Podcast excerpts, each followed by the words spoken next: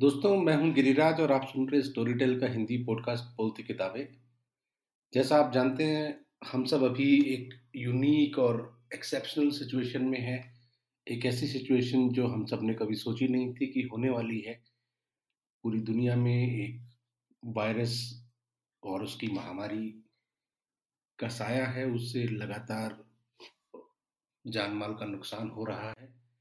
और हम में से बहुत सारे लोगों को नहीं मालूम है कि हम इस वक्त क्या करें स्टोरी टेल के इस पॉडकास्ट में आज हम इन चीज़ों को कुछ समझने की कोशिश करेंगे। हमारे साथ हैं प्रवीण झा जो नॉर्वे में रहते हैं। वो एक रेडियोलॉजिस्ट हैं और हिंदी के लेखक भी हैं। प्रवीण क्या आप मुझे सुन पा रहे हैं? हाँ गिरिराज जी मैं सुन पा रहा हूँ। ग्रेट ये हमारे लिए पहला लॉन्ग डिस्टेंस पॉडकास्ट है और ये अजीब हालात हैं जिनमें हम आपसे बात कर रहे हैं लेकिन जो है सो है। जी नमस्ते। आप कैसे हैं? आपकी फैमिली कैसी है? जी हम मैं बिल्कुल ठीक हूँ। अभी अस्पताल से आया हूँ थोड़ी देर पहले और फैमिली भी बिल्कुल ठीक है हम स्वस्थ हैं। सो so, आप एक डॉक्टर हैं हालाँकि आप एग्जैक्टली exactly, उस चीज़ के डॉक्टर नहीं है जिसकी वजह जिसके बारे में हम आप बा, आज बात कर रहे हैं लेकिन एक डॉक्टर के तौर पर अभी आप इसमें इन्वॉल्व है लेकिन इससे पहले मैं ये जानना चाहूँगा कि एक क्या आपने सोचा था कि ऐसा कभी होने वाला है आपकी ज़िंदगी में? देखिए इस तरह के जो इन्फ्लुएंजा कह लें अगर सिंपली या फ्लू कह लीजिए फ्लू लाइक इलनेस तो ये जो है ये काफ़ी कॉमन है। इसमें कोई भविष्यवाणी की ज़रूरत नहीं है क्योंकि हर दूसरे तीसरे साल किसी भी तरह का इन्फ्लुएंजा आ रहा है। और इसमें हमें जानकारी जो है या इसका जो पसरना शुरू हुआ है वो वैश्वीकरण के बाद ग्लोबलाइजेशन के बाद ज़्यादा बढ़ गया है। लेकिन अगर आप देखें 2003 में सार्स आ गया था कोरोना का ही एक टाइप फिर 2012 में जो मेर्स एक कोरोना का दूसरा टाइप वो आ गया था। तो ये एक्सपेक्टेड ही है। इसमें अगर मैं अगर कह दूँ कि 10 साल बाद एक नई तरह की फ्लू आने वाली है जो कि पूरे विश्व में पसर जाएगी तो ये लगभग लगभग सत्य ही होगी। उसमें कुछ एक दो साल का हेर फेर हो सकता है। तो ये लगभग निश्चित ही है क्योंकि फ्लू एक ऐसी चीज़ है जो या वायरस एज सच ही कि वो अपने रूप बदलते रहती है और वो अडेप्ट करती रहती है हर तरह के इन्वायरमेंट में। तो उसमें आज कोई एक स्ट्रेन है एक तरह का फ्लू शॉट आपने ले लिया वो फिर अगले साल हो सकता है नहीं काम करे कोई नया स्ट्रेन आ जाए।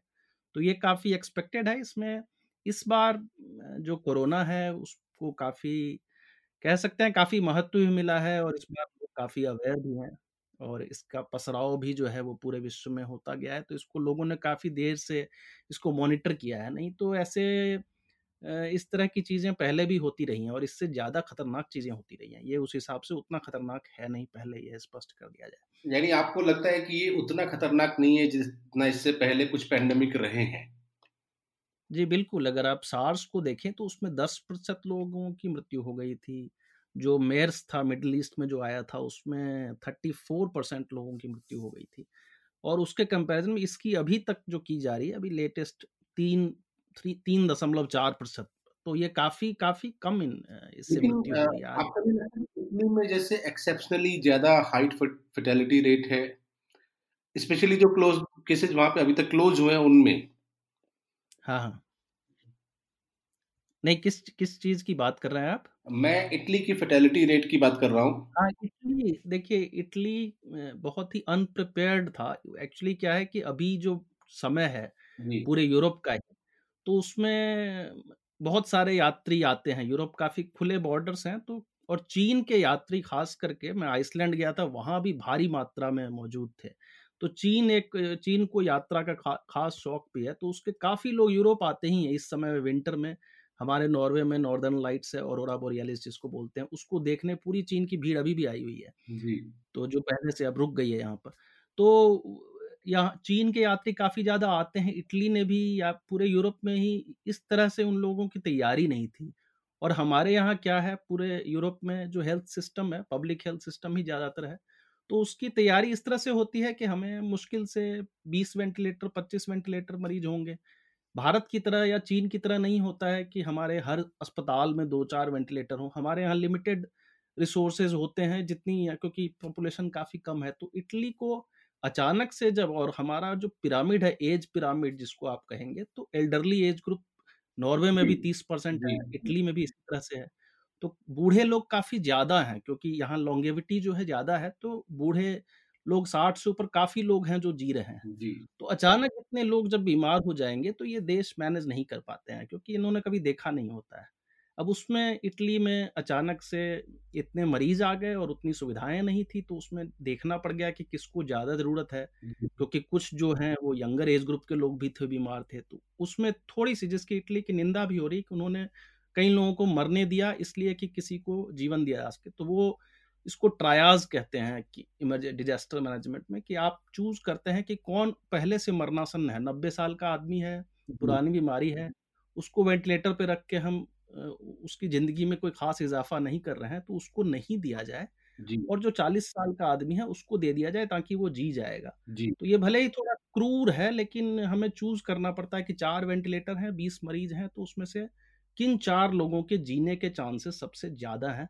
तो इटली में मृत्यु का दर इसीलिए काफ़ी ज़्यादा दिखता है बूढ़े लोग की मृत्यु और काफ़ी इटली आप अगर उसको इमेजिन करें तो वो जैसे दिल्ली की स्ट्रक्चर है काफ़ी क्राउडेड है वहाँ के सिटीज़ जितने जो मेन सिटीज़ हैं तो वो काफ़ी हाँ, में गया हूँ मैं मुझे भी अनुभव है कुछ कुछ उसका यार। हाँ तो आपने देखा होगा छोटी छोटी गलियाँ पुराने शहर तो उस तरह का वहाँ काफ़ी क्राउडेड है चीज़ें पसरती बहुत ज़्यादा हैं और खास करके यात्री अगर आ गए हों तब तो वो लोग घूमते रहते हैं इसमें इटली अनप्रिपेयर्ड था और वही अब जो है हम लोगों को जैसे पहले से प्रिपेयर्ड हैं क्योंकि इटली ने सारा बर्डन ले लिया है थोड़ा सा ऑस्ट्रिया ने लिया जो तिरोल का इलाका है। तो या अब फ्रांस ने भी काफ़ी ज़्यादा मृत्यु हुई। लेकिन अब बाकी लोगों को वो मिल गया एडवांटेज। इटली को अचानक से एक अनएक्सपेक्टेड उसमें जी। उनका क्लोज डाउन तो बाद में हुआ है पहले अचानक से उनके पास बीमारियाँ आ गई और उनके हेल्थ सिस्टम उसको सपोर्ट नहीं कर पाया। तो रिस्पॉन्स पे हम चले गए लेकिन उससे पहले मैं चाहता हूँ क्योंकि ये इस तरह का हमारा पहला पॉडकास्ट है तो मैं इस पे बात करना चाहता हूँ कि इसके क्या कारण रहे हैं क्योंकि तमाम तरह की कहानियाँ भी इसके बारे में चल पड़ी हैं और कई तरह की थियोरीज हैं। हालाँकि ऐसे बहुत सारे लोग हैं जो कई वर्षों से जैसा आपने शुरू में कहा कि ये कहते रहे हैं कि हम कभी भी एक बड़े पेंडेमिक के प्रभाव में आ सकते हैं। लेकिन इसके अलावा और तरह की थियोरी चल पड़ती है तो आपके हिसाब से इसका क्या कारण रहा है फैलने का? हाँ कॉन्स्पिरेसी थ्योरी तो जब चीन खास करके जब चीन का मुद्दा आता है तो उन लोगों को एक जो दो बड़ी शक्तियाँ हैं विश्व में अब चूँकि रूस और रूस और अमेरिका के बदले में अब अमेरिका और चीन को दो बड़ी शक्तियाँ माना जा सकता है तो उनके बीच में जो शीत युद्ध भी कहिएगा तो अब इन दोनों के बीच में ही माना जाता है कि अमेरिका चीन को किस तरह से देख रहा है? आप डोनाल्ड ट्रंप की भाषा देखेंगे या चीन के इसको बार बार बिल्कुल तो उसमें इन दोनों के बीच में ये चलता रहा तो यहीं से और चीन का जो इंटरनेट सिस्टम है वो काफ़ी क्लोज्ड है उनका अपना है और उसके अंदर उनकी अपनी बातें चलती रहती है और वो लीक हो जाती हैं कई बारी तो हमें लगता है वहाँ की अफवाहें जो हैं वो बाहर जब जाती हैं तो उन्होंने जैसे कह दिया हाल में भी चीन के विदेश मंत्रालय से एक बात आई कि यूएस जब आई थी यहाँ पे मिलिट्री ओलंपिक में तो इन्होंने यहाँ पर वायरस छोड़ दिया। और इसी तरह से एक बनता है कि उन लोगों की तरफ़ से थ्योरी कि चीन के लैब से कोई लीक कर दिया गया ताकि उनका जो पेंशन एज ग्रुप है क्योंकि वो तो काफ़ी हद तक कम्युनिस्ट कंट्री है तो जो पेंशन एज ग्रुप है उनको वो ख़त्म करना चाहते थे। और इस खास करके इस वायरस का जो टारगेट हो रहा है वो सच में एक देश के लोग हैं? हाँ वृद्ध एज ग्रुप को खत्म कर रहा है। बाकी सारे बिल्कुल स्वस्थ हैं। उनको बहुत कम हालाँकि 20 परसेंट अब दर आ गया है जो 20 से 45 साल के एज ग्रुप में भी अफेक्ट कर रहा है लेकिन उसमें भी सिर्फ़ दो परसेंट ही वेंटिलेटर पर जाते हैं और बच जाते हैं। तो इफेक्टिवली ये ऊपर वाले उस पूरे एज ग्रुप को खत्म कर रहा है तो इसलिए ये जन्मती है थ्योरी की हो सकता है जो वेलफेयर स्टेट्स हैं या जो कम्युनिस्ट स्टेट्स हैं जिनको कि बूढ़े लोग एक बर्डन बन गए हैं उनको खत्म करने के लिए एक तरह का वायरस पर के तौर पर आप इसमें बहुत ज़्यादा दम नहीं देखते इस तरह की बातों में? हाँ क्योंकि अब तो इसको अब अब ये सब चीज़ें तो साइंटिफिक इसका एविडेंस देना होगा and they have proved it कि ये जो है ये कोरोना स्ट्रेन का वायरस है ये मैन्युफैक्चर्ड वायरस नहीं है। तो ये पहले भले ही कॉन्स्पिरेसी थ्योरी चली हो लेकिन अब तो ये प्रूव्ड है कि this is coming from most likely from bat या उस तरह के जो और जो वो वुहान का इलाका था वो भी वहाँ पर लाइव स्टॉक मार्केट था काफ़ी घना और वहाँ से पसरना कोई बड़ी बात नहीं थी क्योंकि वहाँ जिंदे जानवरों से वो फैला था और बाद में इसके रूप भी बदलते गए। जी। तो यानी एक डॉक्टर के तौर पर आपको लगता है कि हम ये जानते हैं कि एक वायरस है ये मैन्युफैक्चर्ड नहीं है। मैन्युफैक्चर्ड नहीं है। लेकिन एक सिस्टमिक आलोचना जो है वो रॉब वालेस जैसे लोगों ने की है जिनको ये लगता है कि जो इंडस्ट्रियल जो प्रोडक्शन है मीट का जी। जो एग्रीकल्चर जिस तरह से कैपिटलिस्ट एग्रीकल्चर हो रही है स्पेशली मीट की बिग फार्म्स जो है उसके अपने स्ट्रक्चर में ये है कि ये कभी न कभी होने वाला था। हाँ ये थ्योरी आप मान सकते हैं क्योंकि वो तो खैर इवोल्यूशनल बायोलॉजिस्ट हैं रॉब वेलेस तो ये बात गलत नहीं है कि अब जो जिस तरह के जानवर की आर्टिफिशियल ब्रीडिंग या आर्टिफिशियल तो उनकी अपनी इम्यूनिटी जानवर की अपनी इम्यूनिटी जो है वो काफ़ी कॉम्प्रोमाइज होती है। तो उसमें क्योंकि जानवर को वायरस आएगा तभी तो आदमी तक आएगा। अगर जानवर की इम्यूनिटी अच्छी है तो जो पुराने जो एक्चुअल जानवरों में नेचुरल जानवरों की इम्यूनिटी होती है वो आप इंडस्ट्रियल जानवरों में नहीं एक्सपेक्ट करते हैं तो उनमें वायरस ज़्यादा होता है। और आप देखेंगे हाल के पिछले 20-25 साल में ये जानवरों वाले वायरस बहुत ज़्यादा ट्रांसमिट हो रहे हैं। एवियन फ्लू हो सार्स है मेड्स है या फिर एक निपा वायरस आया था जीका आया था। तो जी का तो खैर अलग है लेकिन ये सब सारे जो है वो जानवरों से जो वायरस का जन्म हो रहा है वो सच में इस प्रोसेस के बाद से हो रहा है जो पहले नहीं थे। जी। तो पहले चूहे से होता था जो कि ब्रीड नहीं होता है या फिर मच्छर से होता था जो कि जिस जिसका कोई रिलेवेंस नहीं है लेकिन अब जो इस तरह के लाइव स्टॉक से जो आ रहे हैं वो सच में इसके बाद से हुआ है जब उनकी इम्यूनिटी घटी है जानवरों की। तो इस बात इस बात में तो इनकार नहीं जी एक और कॉन्स्पिरेसी थियरी ये भी चलती रहती है कि इसका कुछ रिलेशनशिप क्या जो 5G के रेडिएशन है उनसे भी हो सकता है? इसकी जानकारी नहीं है मुझे ये तो मैंने कहीं हो सकता मैंने है मैंने भी मतलब अभी रिसेंटली सुना इसके बारे में आजकल में ही।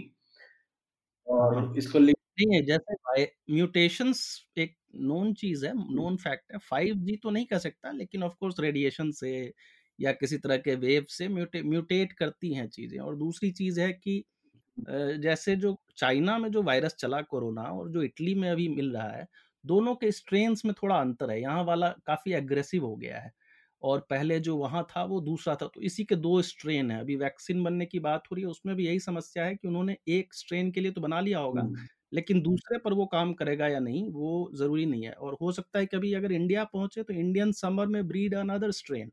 तो वहाँ पे वायरस कुछ और ही रूप ले ले तो तीसरा मतलब the new strain could be lesser aggressive और more aggressive perhaps more aggressive हाँ वो वो कुछ नहीं कह सकते। तो ये आप जो कह रहे हैं कि वायरस अपने कैरेक्टर चेंज करता है ड्यू टू 5G या किसी रेडिए ये तो हो सकता है या टेम्परेचर से भी या फिर जो उसको होस्ट इन्वायरमेंट मिलता है जैसे हमारे आदमी के अंदर में जो उसको इन्वायरमेंट मिलता है उसमें भी वो म्यूटेट करता है। तो वो बदलाव होते हैं कहीं एक्सटर्नल या इंटरनल चीज़ों की वजह से वायरस का चरित्र बदलता है। Since we are now talking about India तो एक सवाल बहुत लोगों के मन में ये भी है कि चाइना हमारे इतना पास है लेकिन हम अभी उससे इतना इम्पैक्ट नहीं हुए हैं। क्या रीजन रहा है इसका? नहीं चाइना सच में भारत के साथ सबसे बड़ी सीमा है चीना चाइना की। लेकिन आप अगर ग्राउंड लेवल में देखें तो भारत आइसोलेटेड क्लोज कंट्री नहीं है इसकी इकोनॉमी तो खुली हुई है।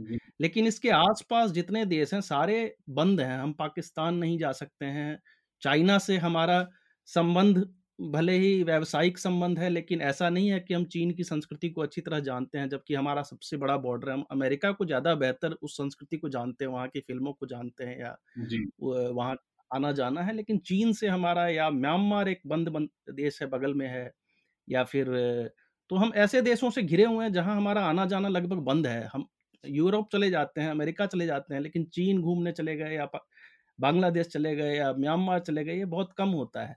तो चीन से चला वायरस पहले वहाँ के यात्री भारत नहीं आते हैं कभी भी वो यूरोप चले जाते हैं घूमने के लिए और यूरोप चले गए या ईरान चला गया वायरस। और ये पूरा घूम के हमारे पास आया है। तो ये इसमें एक आप कह सकते हैं जो हमारा वैश्विक जो रिश्ता बना हुआ है भारतीय लोगों का आसपास के पड़ोसी देशों से वो काफ़ी क्लोज्ड है। तो ये एक तरह से फ़ायदा भी है नहीं तो चीन से तो हमारे यहाँ सबसे पहले हमारे ही यहाँ आना चाहिए था लेकिन ऐसा हुआ नहीं। यानी एक तरह से चाइना से जो हमारी दोस्ती बहुत ज़्यादा नहीं है वो एक वो एक अच्छी चीज़ रही है हमारे लिए। वो एक अच्छी चीज़ रही है हाँ। एक अकेली डेमोक्रेसी है हमारी बीच में बाकी आसपास डेमोक्रेसी भी नहीं है। ठीक से। ठीक तो वी आर सराउंडेड काफ़ी आइसोलेट रहता है भारत इस मामले surrounded by close states and specially China is perhaps the closest of all states और हमारी दोस्ती नहीं है लेकिन आखिरकार इसने दस्तक तो दे दी है इंडिया में। आखिरकार ये घूम कर जब यूरोप से अभी जब हमारे यहाँ आई है तो यूरोप से या ईरान से ज़्यादा आई है चाइना से बहुत कम आई है। इंडिया में पहला केस फ़र्स्ट फेब्रुवरी को आ गया था उसके बाद काफ़ी दिन तक कोई केस नहीं आया और अब हम देख रहे हैं कि धीरे धीरे नंबर्स बढ़ रहे हैं 200 के पार आ गया है। अभी यहाँ पे फर्टिलिटी बहुत कम है और ज़्यादातर केसेस जैसा आपने कहा कि बाहर से आए हुए इन्फेक्शन से हुआ है। तो जी अभी तो ऐसा लगता है कि हमने इसको इन चेक रखा है because government has been very proactive और या तो है अभी भी पॉसिबिलिटी है इसके इसके थोड़ा बड़ा होने की। नहीं, भारत को ये एडवांटेज तो मिल गया कि बाकी सारे देशों में जब पसर गया भारत के पास काफ़ी देर से पहुँचा है। ये पूरे चेन में भारत आखिरी में समझिए, अमेरिका में इससे ज़्यादा केस आ चुके हैं, यूरोप में इससे ज़्यादा केस आ चुके हैं और ईरान में बहुत ज़्यादा केस आ चुके हैं। चीन में अब खत्म होने को है और मतलब अब चीन कह रहा है कि उसके पास कोई नए केस हैं ही नहीं। तब जाके भारत के पास आया तो भारत सच में बहुत अच्छी तैयारी में था। लेकिन जो केस का नंबर्स आप कह रहे हैं कि कम है तो ये पैटर्न ऐसा ही होता है शुरुआत में जैसे नॉर्वे को ही देखें आठ तारीख को हमारे पास पहला केस आया जी। और आज बढ़ते बढ़ते बढ़ते बढ़ते आज हर दिन सौ सौ जोड़ते जुड़ते आज अठारह सौ पे पहुँच चुका है। तो भारत में भी अगर सौ दो सौ केस मिल रहे हैं शुरू में जो प्राइमरी केस हैं यानी कि जो सीधा उठकर यहाँ आए हैं वो लेके आए हैं तो उस तरह के केस अभी शुरुआती नंबर तो ऐसा ही होता है हर जगह। उसके बाद बढ़ने के चांस होते हैं। उसमें यह भी होता है कि टेस्टिंग कितनी की जा रही है? जैसे भारत सरकार ने फैसला किया है कि 90 से 100 प्रतिदिन करेंगे। उन्होंने 50 सेंटर बनाए हैं, लेकिन टेस्टिंग को उन्होंने लिमिट कर रखा है। वो बहुत ही अच्छी चीज़ कहूँगा मैं, ये सभी देश कर रहे हैं, क्योंकि ये महँगी चेकिंग है। इसकी मास टेस्टिंग करनी बहुत मुश्किल है। और तो उसमें क्राइटेरिया आपको बनाने पड़ेंगे कि अगर कोई आदमी विदेश से आया है तभी उसकी जाँच की जाए। या उसके कांटेक्ट में रहा है तभी उसकी जाँच की जाए या उसको सिम्टम्स बहुत ही ज़्यादा आने शुरू हुए हैं तभी तो उस तरह से टेस्ट किट्स जो हैं हमारे बचेंगे तो ये कहना ये अगर सौ केस हैं तो ये मान के चलिए कि ज़्यादा होंगे क्योंकि यहाँ अगर नंबर्स बढ़े हैं इसलिए नहीं बढ़े हैं क्योंकि कोई किसी को ट्रांसमिट कर रहा है हमें ढूँढने में समय लगता है यहाँ भी जो अभी प्राइमरी ढूंढते ढूंढते ही हम 1500 तो हमारे प्राइमरी हैं जो हमें ढूँढने में यहाँ टाइम वक्त लगा है। क्योंकि दो दिन तो उसको जाँच के रिज़ल्ट आने में ही लगते हैं। फिर कौन कौन आ गए?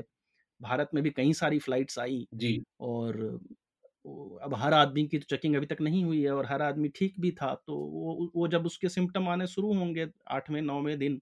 तब जाकर वो शायद डॉक्टर के पास जाए और तब उसकी जाँच होगी। तो ये नंबर्स आप सोचिए कि नंबर्स काफ़ी ज़्यादा होगा लेकिन at the same time Bharat जैसे देश के लिए बहुत ज़्यादा टेस्टिंग करना क्योंकि यहाँ चालीस हज़ार टेस्ट किए गए जिसमें से सिर्फ़ उन्नीस सौ पॉजिटिव निकले। तो यानी अड़तीस हज़ार जो थे हमारे निगेटिव टेस्ट हो गए उनकी खामखा जाँच हो गई।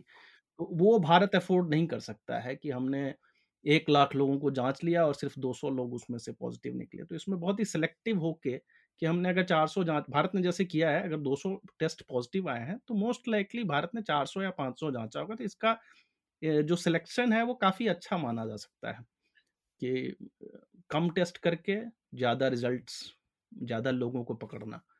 और इससे, इस पर क्वेश्चन हो सकता है कि आपने एक सच में जिसको कोरोना है, उसको नहीं जांचा तो इसीलिए क्वारंटाइन का महत्व हो जाता है कि अगर आपको कोरोना है भी जी। और हमने जाँच भी लिया और आप पॉजिटिव आ भी गए तो भी आपको हमें क्वारंटाइन में ही रखना है। तो अगर आप सच में विदेश से आए हैं तो आप कुछ दिन, चौदह दिन आप रह जाइए घर के अंदर बंद तो फिर आप वैसे भी ट्रांसमिट नहीं कर पाएँगे। तो आपको अलग से जांचने की हमें ज़रूरत तब तक नहीं है जब तक आपको कोई सिम्टम नहीं होते हैं। तो ये quarantine, mass quarantine is better than mass testing. इसको लेकर बहुत विवाद हुआ है। ग्लोबली स्पेशली खासकर यूएस के मामले में जहाँ पे ये कहा गया कि शुरू में सरकार ने रिस्पॉन्ड नहीं किया अंडर टेस्टिंग हुआ और धीरे धीरे वो नंबर आना शुरू हुआ। इंडिया का exact confirm number by the way right now 249 है जो डैशबोर्ड बना इंडिया में उसके हिसाब से ऑफिशियल सो so, जी। और मेरे ख्याल से पिछले तीन दिन में उनमें से आधे केसेस लगभग आए होंगे पिछले तीन चार दिन में।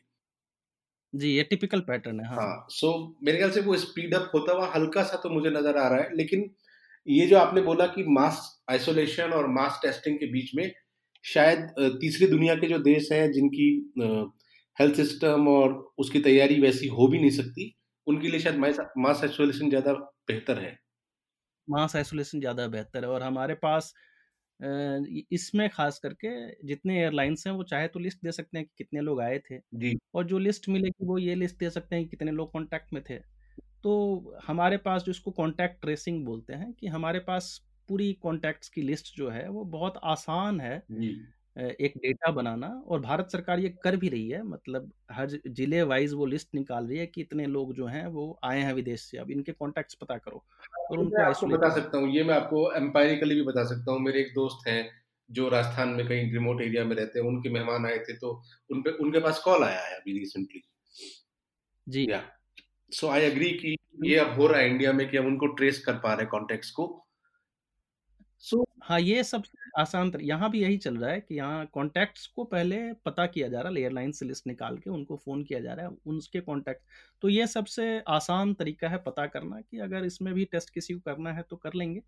बट फ़र्स्ट जो बाहर से आए हैं, क्योंकि इस स्टेज में जब हमारे पास प्राइमरी केसेस को पहले आइडेंटिफाई करना है, उसके बाद तो अब जैसे ईरान से कोई आए और उन्होंने उनके बेटे को लद्दाख में जाकर मिला वो वायरस तो ये भी हो रहा है। उसको भी लेकिन भारत ने ढूंढ लिया कि कोई ईरान से आया था उस वो उसके बेटे कांटेक्ट में थे वो लद्दाख आर्मी में थे लेह में पोस्टेड थे।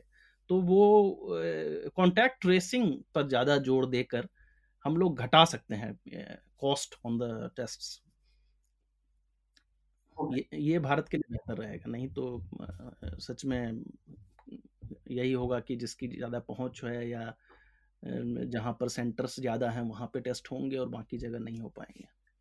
हाँ मतलब ऐसी खबरें यूएस से आ ही रही है और मतलब कि वहाँ पे क्योंकि हेल्थ सिस्टम पूरी तरह का उस तरह से लोग इंश्योर्ड नहीं है और सोशल सिक्योरिटी में नहीं आता है हेल्थ तो यूएस तो हाँ यूएस हेल्थ सिस्टम में तो मैं भी रहा हूँ प्राइवेट हेल्थ सिस्टम है पूरी तरह से। जी। और वहाँ जो सरकारी नियंत्रण है वो बहुत कम है तो उसमें ये ये समस्या तो वहाँ होगी ही कि हमें कौन पैसा देगा। तो sir government has to assure कि वी विल पे मतलब वहाँ पे अभी वैसे सब हो जाएगा एक राष्ट्रीय एकता आ जाएगी पूरा New York city will be behind them लेकिन वहाँ के हेल्थ सिस्टम इस तरह से रिसेप्टिव नहीं है वो तो स्पष्ट बात है और उसकी छाप वहाँ दिख रही है। इंडिया में हम जानते हैं कि हर चीज़ की तरह यहाँ पे हेल्थ केयर भी मिक्स है और जो गवर्नमेंट सिस्टम है वो अच्छे से रिस्पॉन्ड करने की कोशिश कर रहा है। लेकिन इससे पहले कि मैं आप एग्जैक्टली exactly अभी क्या करते हैं एक डॉक्टर के तौर पर, उसके बारे में बात करूँ, एक बार की हम ये समझना चाहते हैं कि क्या आपको लगता है कि ये और बड़ा होने वाला है, खासकर भारत जैसे देश में और? हाँ ये भारत जैसे देश में या अब जैसे जो जहाँ की हेल्थ सिस्टम बहुत अच्छी है, वहाँ भी इस गति से पसर रहा है तो भारत में तो काफ़ी बहुत ही बड़ा देश है, विश्व की दूसरी सबसे बड़ी जनसंख्या है।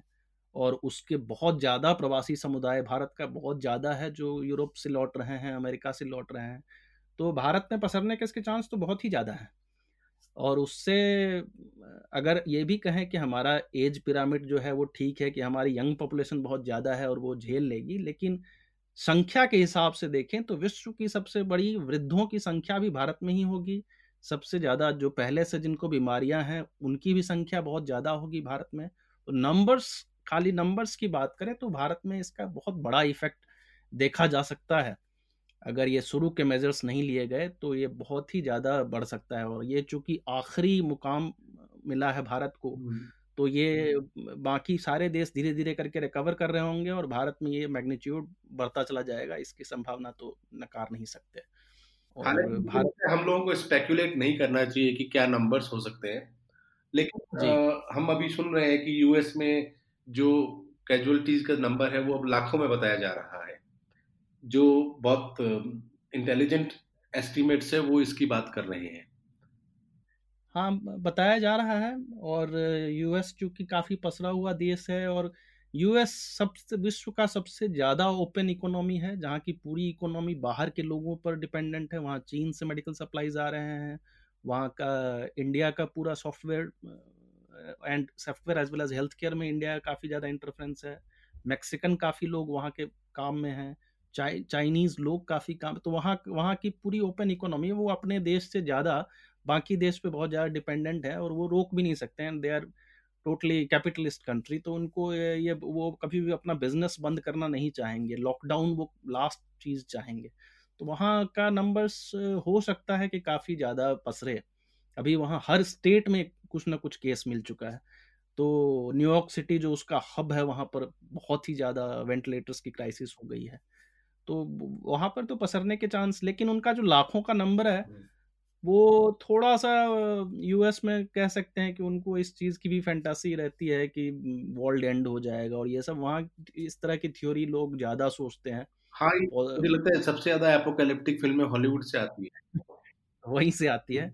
तो उनके में डर जो है वो काफ़ी मैग्निफाइड वर्सन उसका मिल सकता है। क्योंकि लाखों की मृत्यु तो खास करके कोरोना जैसी बीमारी से क्योंकि इससे बड़ी-बड़ी बीमारियाँ आकर चली गई हैं और उसमें भी लाखों की मृत्यु नहीं हुई है। तो कोरोना में ये बहुत ही उतना खतरनाक वायरस नहीं है कहीं भी नहीं आपके ओपिनियन में ये एग्जेजरेटेड एस्टिमेट हो सकते हैं। हाँ लाखों की इस बीमारी से तो संभव नहीं है।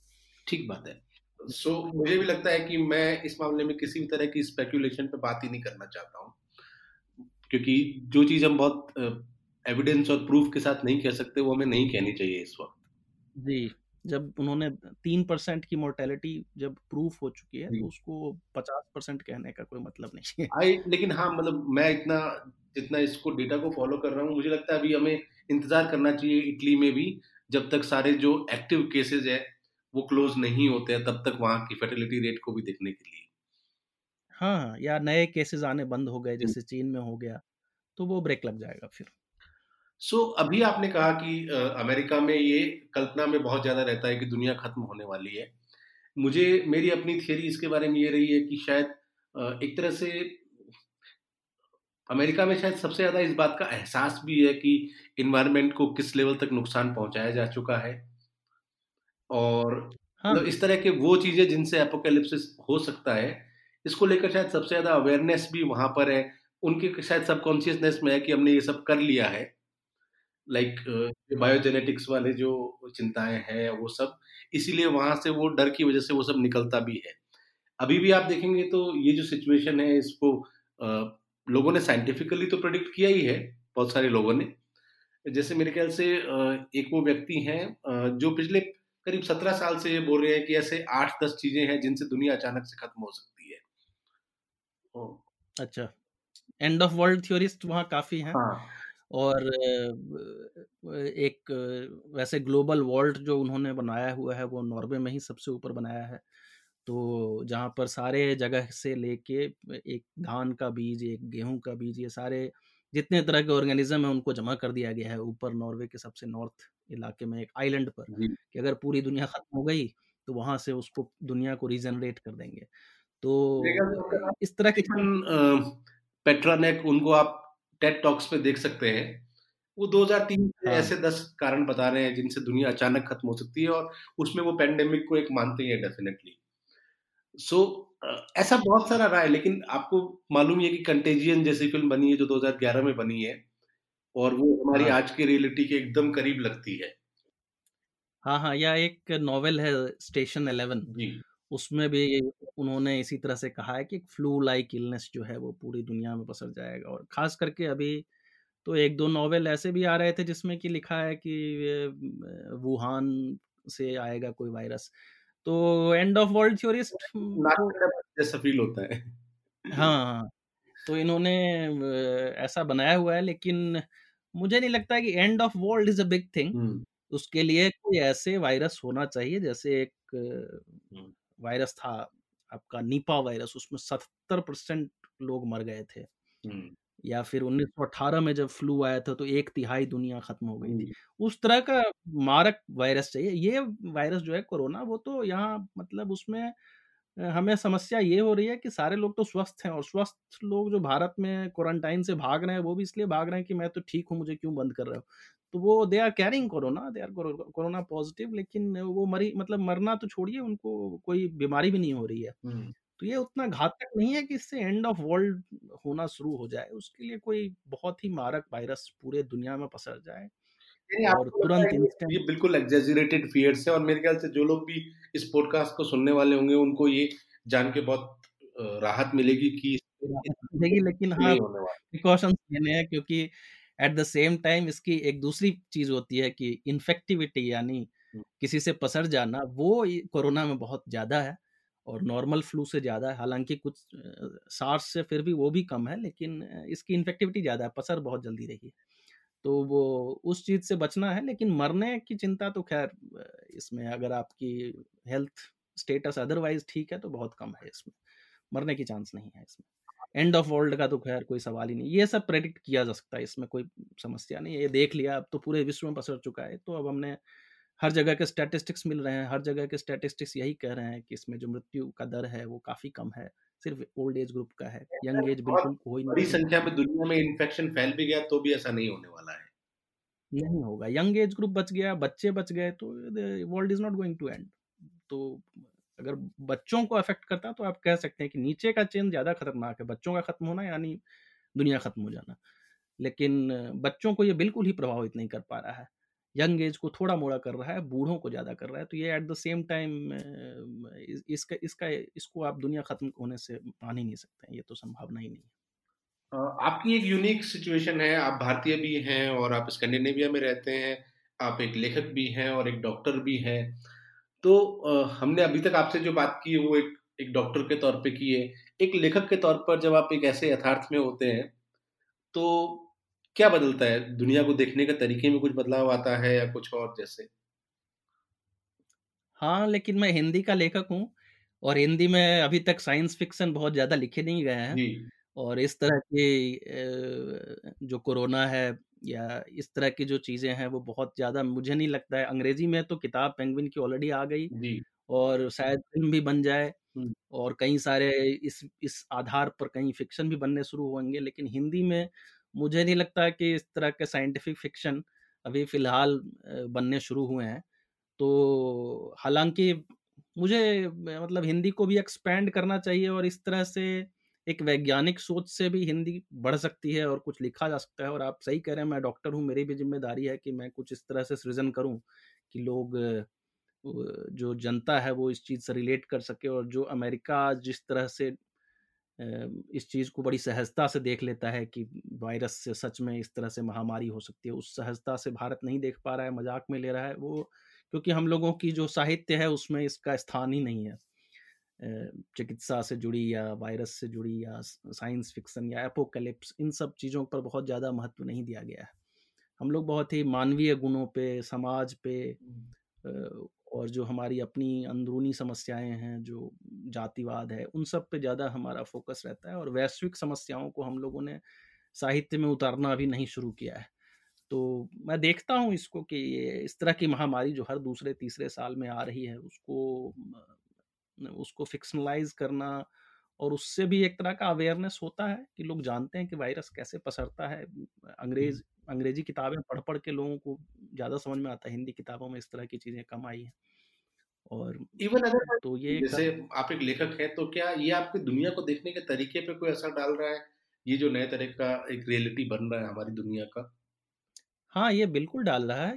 पहली चीज़ तो जो वैश्वीकरण से इस वायरस का सीधा एक तरह का रिलेशन है कि ये वायरस इसीलिए इतना ज़्यादा पसरा पैंडमिक के रूप में इसको पैंडमिक डब्ल्यू ने कहा भी नहीं है इसको कहा है कि एक बीमारी जिसका कि अंतर्राष्ट्रीय स्तर है क्योंकि पैंडमिक ये नहीं है अभी अभी तक इसको पैंडमिक नहीं कह सकते हैं क्योंकि इसका तो पसराव इसलिए हुआ क्योंकि चीन से कोई आदमी फ़्लाइट पकड़ के पहुँच गया इटली और उसने इटली में आगे पसार दिया। तो ये दिस इज़ नॉट एग्जैक्टली आप, इस तरह से तो आप किसी को जाके आप पहुँचा रहे हैं। इसमें वायरस खुद ये चीज़ नहीं कर रहा है कि फैलते फैलते फैल गया इनफैक्ट चीन में भी बस वुहान के अंदर ही वो ज़्यादा रह गया, हुबई प्रोविंस में। और बाकी जगह उतना ज़्यादा चीन को अफेक्ट नहीं कर सकता। तो इसमें वो कैपेबिलिटी नहीं है कि खुद ही पसर जाएगा। हवा हवा से फैलने वाली चीज़ नहीं है या पानी से फैलने वाली चीज़ नहीं है। ये तो आपके सामने कोई वो निकाल कर या तो ड्रॉपलेट से या उस चीज़ को कहीं किसी सामान पे रख के और फिर आपको तो इसमें वो कैपेबिलिटी नहीं है कि ये पसर जाए। तो हम लोग इसको साहित्य में भी देखते हैं कि जो वैश्वीकरण का प्रभाव होगा ना सिर्फ़ ना सिर्फ़ एक वायरस या और भी चीज़ें संस्कृति एज एज ए होल हम लोग काफ़ी ज़्यादा एक तरह का एक होमोजिनस समाज बनने जा रहे हैं।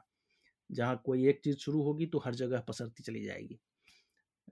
वो एक साधारण सी एक किसी मृत व्यक्ति का एक फ़ोटो हो सकता है जो हमने देख लिया ईरान में कोई आदमी मर गया या सीरिया में कोई आदमी मर गया वो तुरंत ग्लोबली पसर गया एक सेकंड में बाय इंटरनेट। तो वो चीज़ जो है वही वही चीज़ हर चीज़ को रिफ्लेक्ट करती है। उसमें से एक वायरस भी है।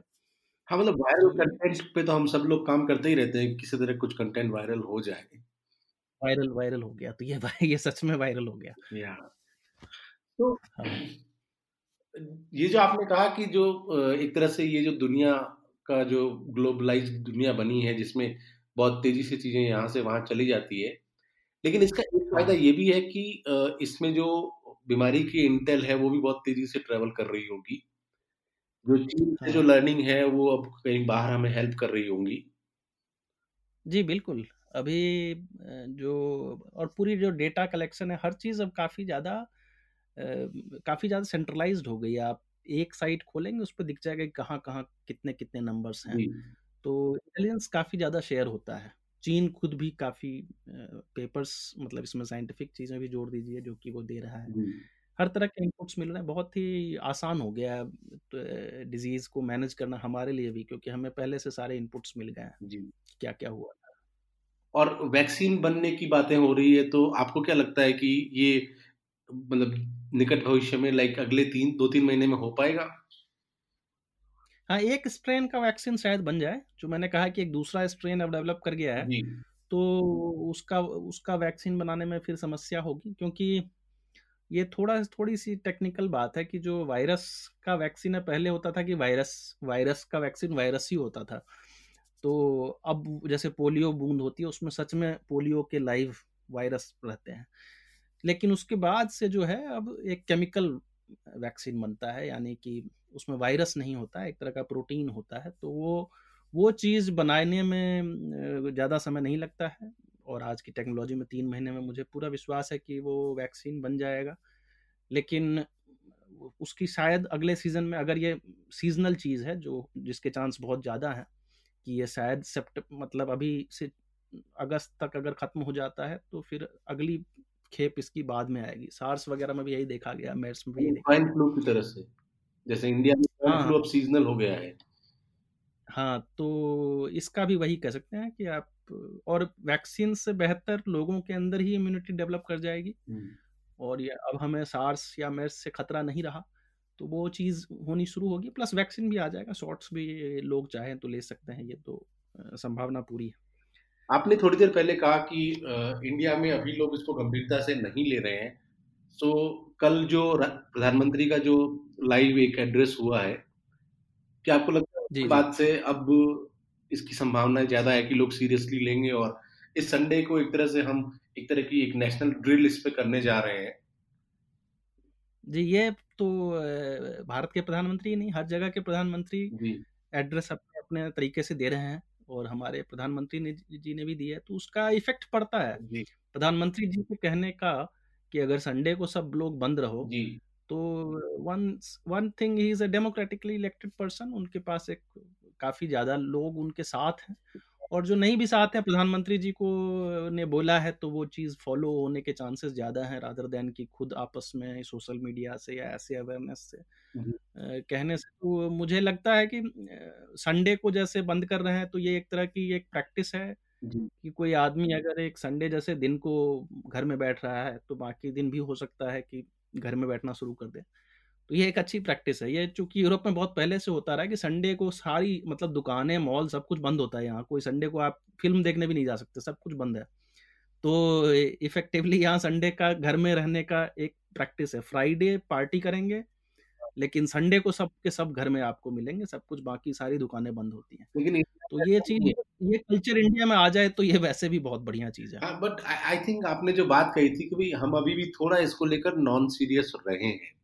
लाइक like पिछले दस दिन में जब हमें शायद हो जाना चाहिए था दस पंद्रह दिन में तब भी नहीं हुए हैं। ऐसे में हम लोग भारत में खुद की अपने फैमिलीज़ की और आस पड़ोस के लोगों की बेहतर सुरक्षा कैसे कर सकते हैं? हाँ इसमें पहली चीज़ तो ये है कि आ, सब लोगों के पास ये खबर पहुँच जाए कि कोई वायरस आ गया है जो सब लोगों का मतलब मेरा मतलब है गाँव में जो लोग हैं या people who don't have access to social media या जो उतना ज़्यादा नहीं है तो उन लोगों तक खबर पहुंचाना खबर पहुँच जाए पहली बात। और उसके बाद उनको क्या करना है क्योंकि इसमें बहुत ही साधारण चीज़ है कि आपको किसी के कांटेक्ट में नहीं रहना है। दूर दूरी बनाकर रह, रखनी है और हाथ धोते रहना है।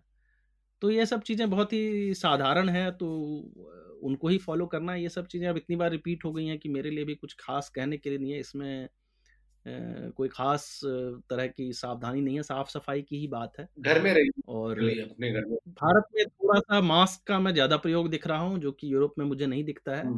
लोगों को जो हेल्थ पर्सनल को छोड़ के जो बाकी लोग हैं वो मतलब मास्क से ज़्यादा जोड़ ये रुमाल या टिश्यू मतलब क्योंकि इतने ज़्यादा मास्क हमारे कंजम्पशन अगर हो जाएँगे, हमारे पास अब एक बिलियन मास्क होना भारत में, यहाँ पे ख़त्म हो रहे हैं मास्क तो वहाँ पर बहुत मुश्किल है। सैनिटाइज़र इतने ज़्यादा, ये सब चीज़ों पर बहुत ज़्यादा फोकस नहीं करके, क्योंकि मास्क के अंदर भी आपके ड्रॉपलेट्स जमा होते जाते हैं, वो भी बहुत ज़्यादा इफ़ेक्टिव चीज़ नहीं है। जी।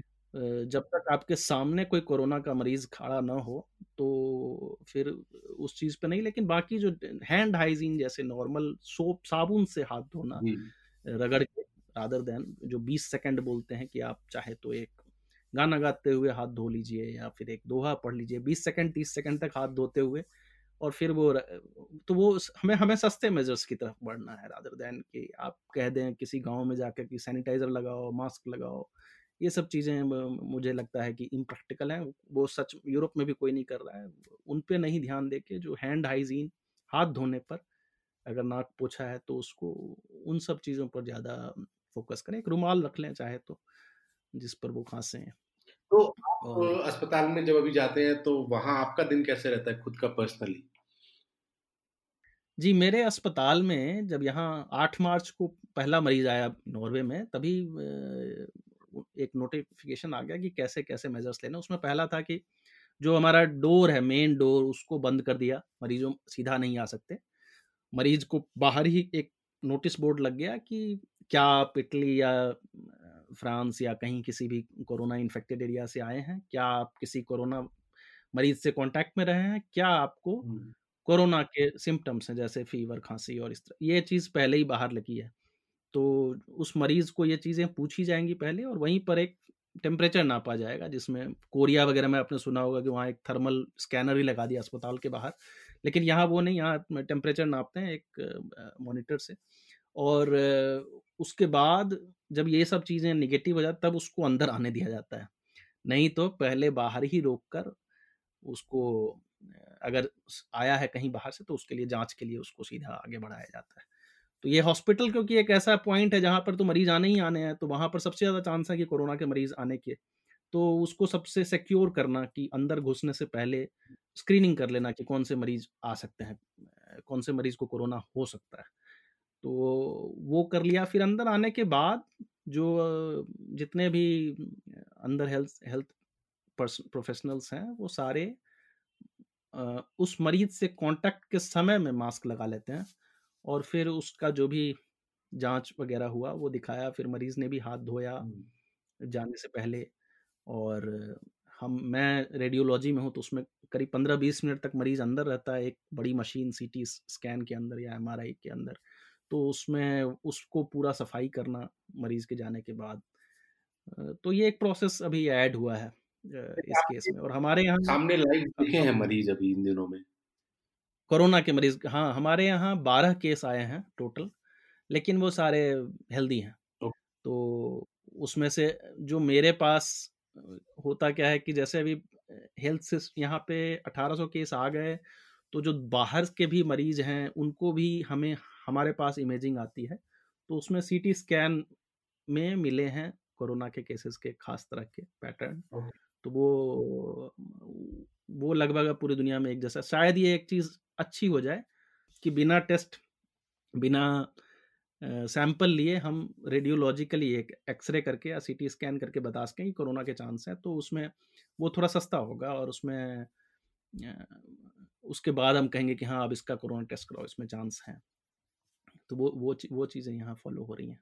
थैंक यू, डॉक्टर साहब, आपने बात की हमसे और बहुत डिटेल में इसके बारे में अपनी जानकारी हमारे साथ शेयर की और आप एक बहुत अच्छा काम कर रहे हैं कीप डूइंग इट क्योंकि हम लोग शायद वर्क फ्रॉम होम कर लेंगे। आप जैसे लोगों को मोर्चे पे तैनात रहना पड़ेगा। मोर्चे पर तैनात रहना है ji. Thank you so much और जो आपने कहा उससे मैं एक उम्मीद ले रहा हूँ कि ये बहुत बड़े लेवल पे नहीं जाएगा। आई होप हम भारत में इसको डग कर जाएँगे और हमारे यहाँ उस लेवल पे फर्टिलिटीज नहीं होंगी। आपका फिर से बहुत बहुत शुक्रिया। जी ये हमारा पहला लॉन्ग डिस्टेंस पॉडकास्ट है और थैंक यू नमस्ते बहुत अच्छा लगा आपसे बात करके धन्यवाद। शुक्रिया। सो दोस्तों ये आज का हमारा पॉडकास्ट था और मुझे उम्मीद है कि इसको सुनकर आपको कुछ जानकारी मिली होगी और इसके अलावा मुझे उम्मीद है कि आपको इसको सुनकर थोड़ी बहुत उम्मीद भी मिली होगी। इन दिनों में जब हम रेगुलर काम नहीं कर पा रहे हैं तो हमने सोचा है कि हम लॉन्ग डिस्टेंस पॉडकास्ट को करने की कोशिश करते रहेंगे। इस बार हमने बात की डॉक्टर प्रवीण झा से, हिंदी के लेखक और रेडियोलॉजिस्ट नॉर्वे में रहते हैं और अगले हफ़्ते हम देखते हैं कि हम किससे बात कर पाते हैं। तब तक विदा।